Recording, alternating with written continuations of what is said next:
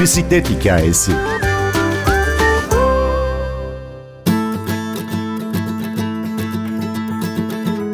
Pandemi hayalleri gerçekleştirmeye engel değil. Senem Engin Elmalı çifti 5 yaşındaki kızları Masal'la bisiklet üzerinde 9 ay sürecek bir Avrupa turu planlamıştı.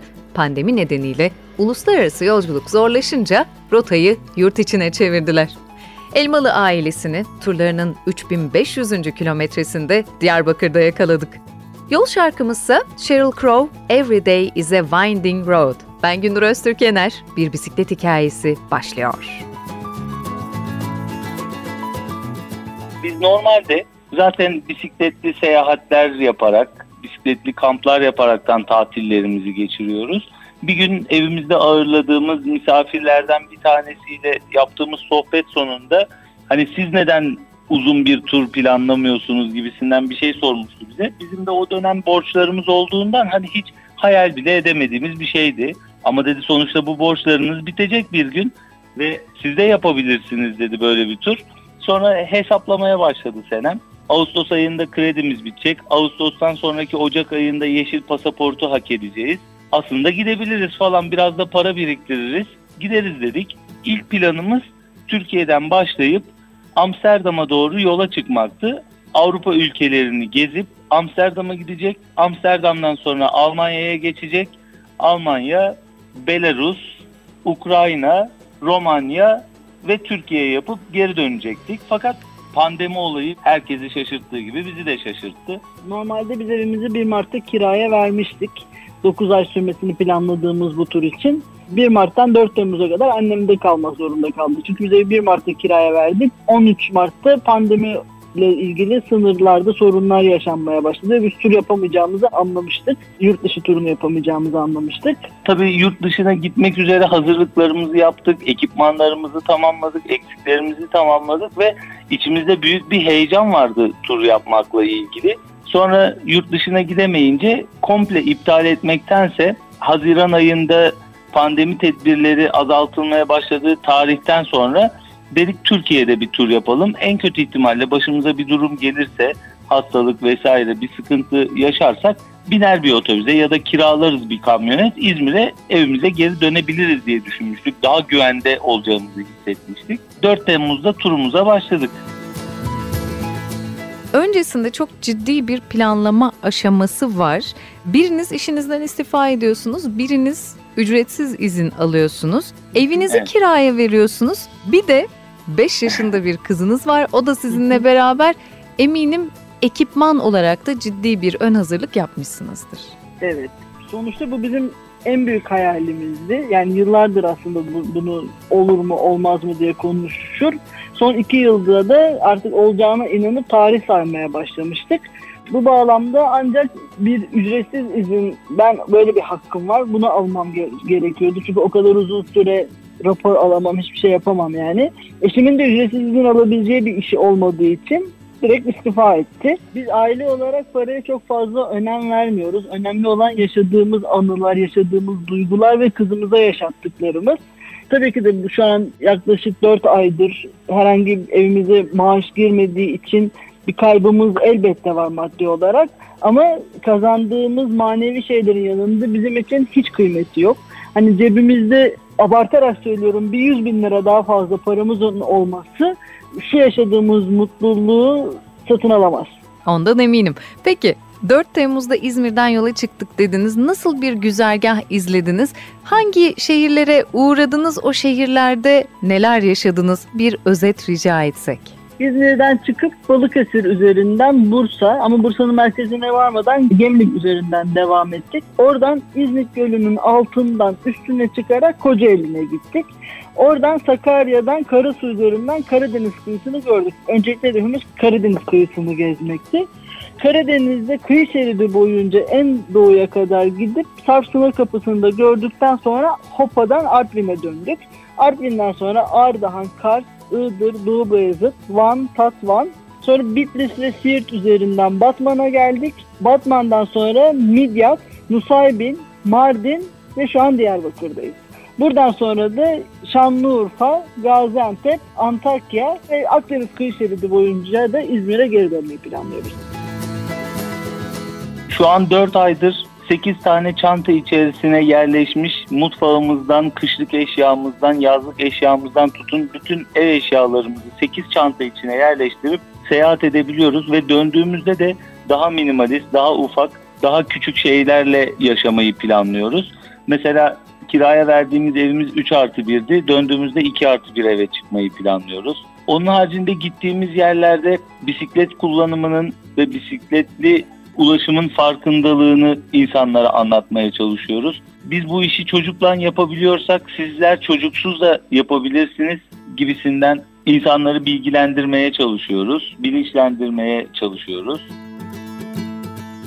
Engin Bey sizin arkanızda pedallı bir römork var ve 5 yaşındaki kızınız Masal bu şekilde size eşlik ediyor. Pedal da çevirebiliyor ki bir parçası olsun değil mi? Aktif bir katılımcı evet. aslında o da bu turda. Evet. Masal neler yapıyor? Ne tepkiler veriyor? Masalı sizinle beraber pedal çevirirken gören ya da etrafına böyle meraklı gözlerle bakarken görenler neler söylüyor? Mesela sanki masal bir oyuncak bebekmiş gibi böyle elleyip kontrol etmek isteyenler çok oluyor. hani çocuklarda da oluyor, yetişkinlerde de oluyor masala dokunmak isteyenler ama biz pandemi olduğu için buna engel oluyoruz.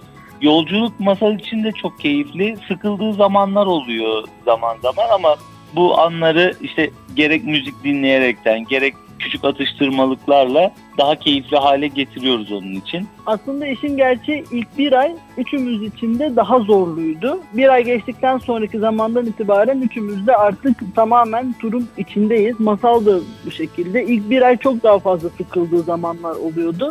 İşte herhangi bir parktan, herhangi bir çocuk yanından ayrılmak, uzun süre bisiklete binmek hep bunlar büyük sıkıntılar çıkartıyordu bize. Ama şimdi en iyi anlaştığı, en iyi oynadığı arkadaşının yanından bile ayrılırken sorun çıkartmıyor. Çünkü biliyor ki bir sonraki yerde başka bir arkadaş bulacak, başka insanlarla tanışacak.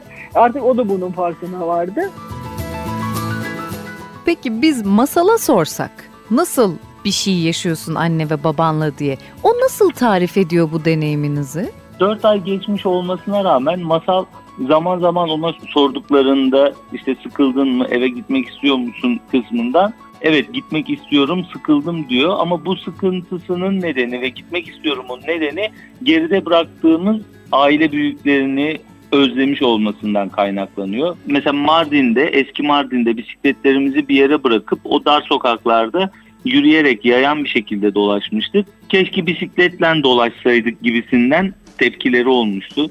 Bazı yerde de bisikletle ulaşamayacağımız ya da zaman sıkıntısı yaşadığımız noktada arkadaşlarımızın arabasıyla bazı bölgeleri gezmeye gitmiştik ve arabaya bindiği zaman yine hani of arabaya mı bindik, niye bisikletle gitmedik gibisinden tepkileri oluyor masalın.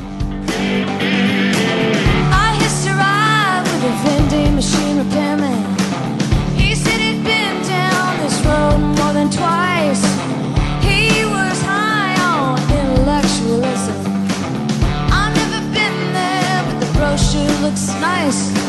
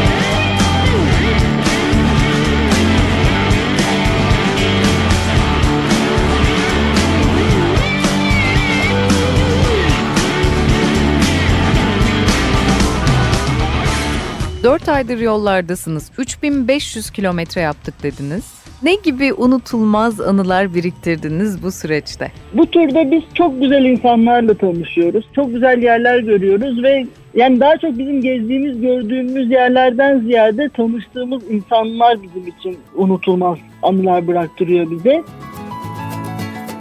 Bir tane anımızdan bahsedebilirim. Rize'de yaylaları çıkmıştık. Yaylaların dönüşünde Senem'in arka lastiği patladı ve havanın kararmasına 10 dakikalık bir süre var. İnanılmaz stres yaşamıştım çünkü yerleşim yerine en az 5-10 kilometre uzaktaydık ve ormanın içindeydik. Orada kamp yapmamız mümkün değildi.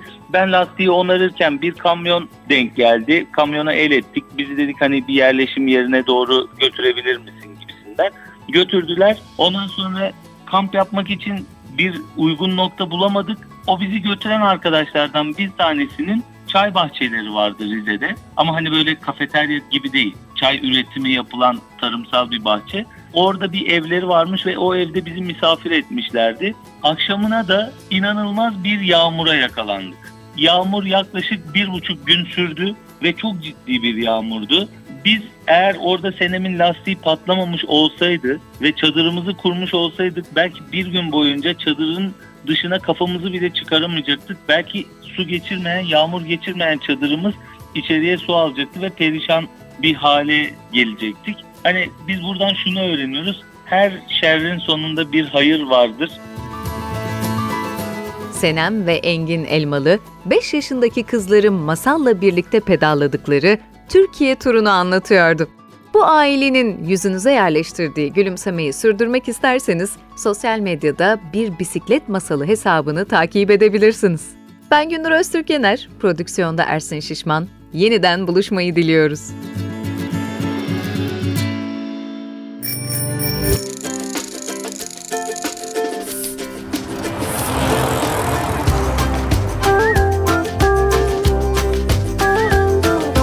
Bisiklet hikayesi.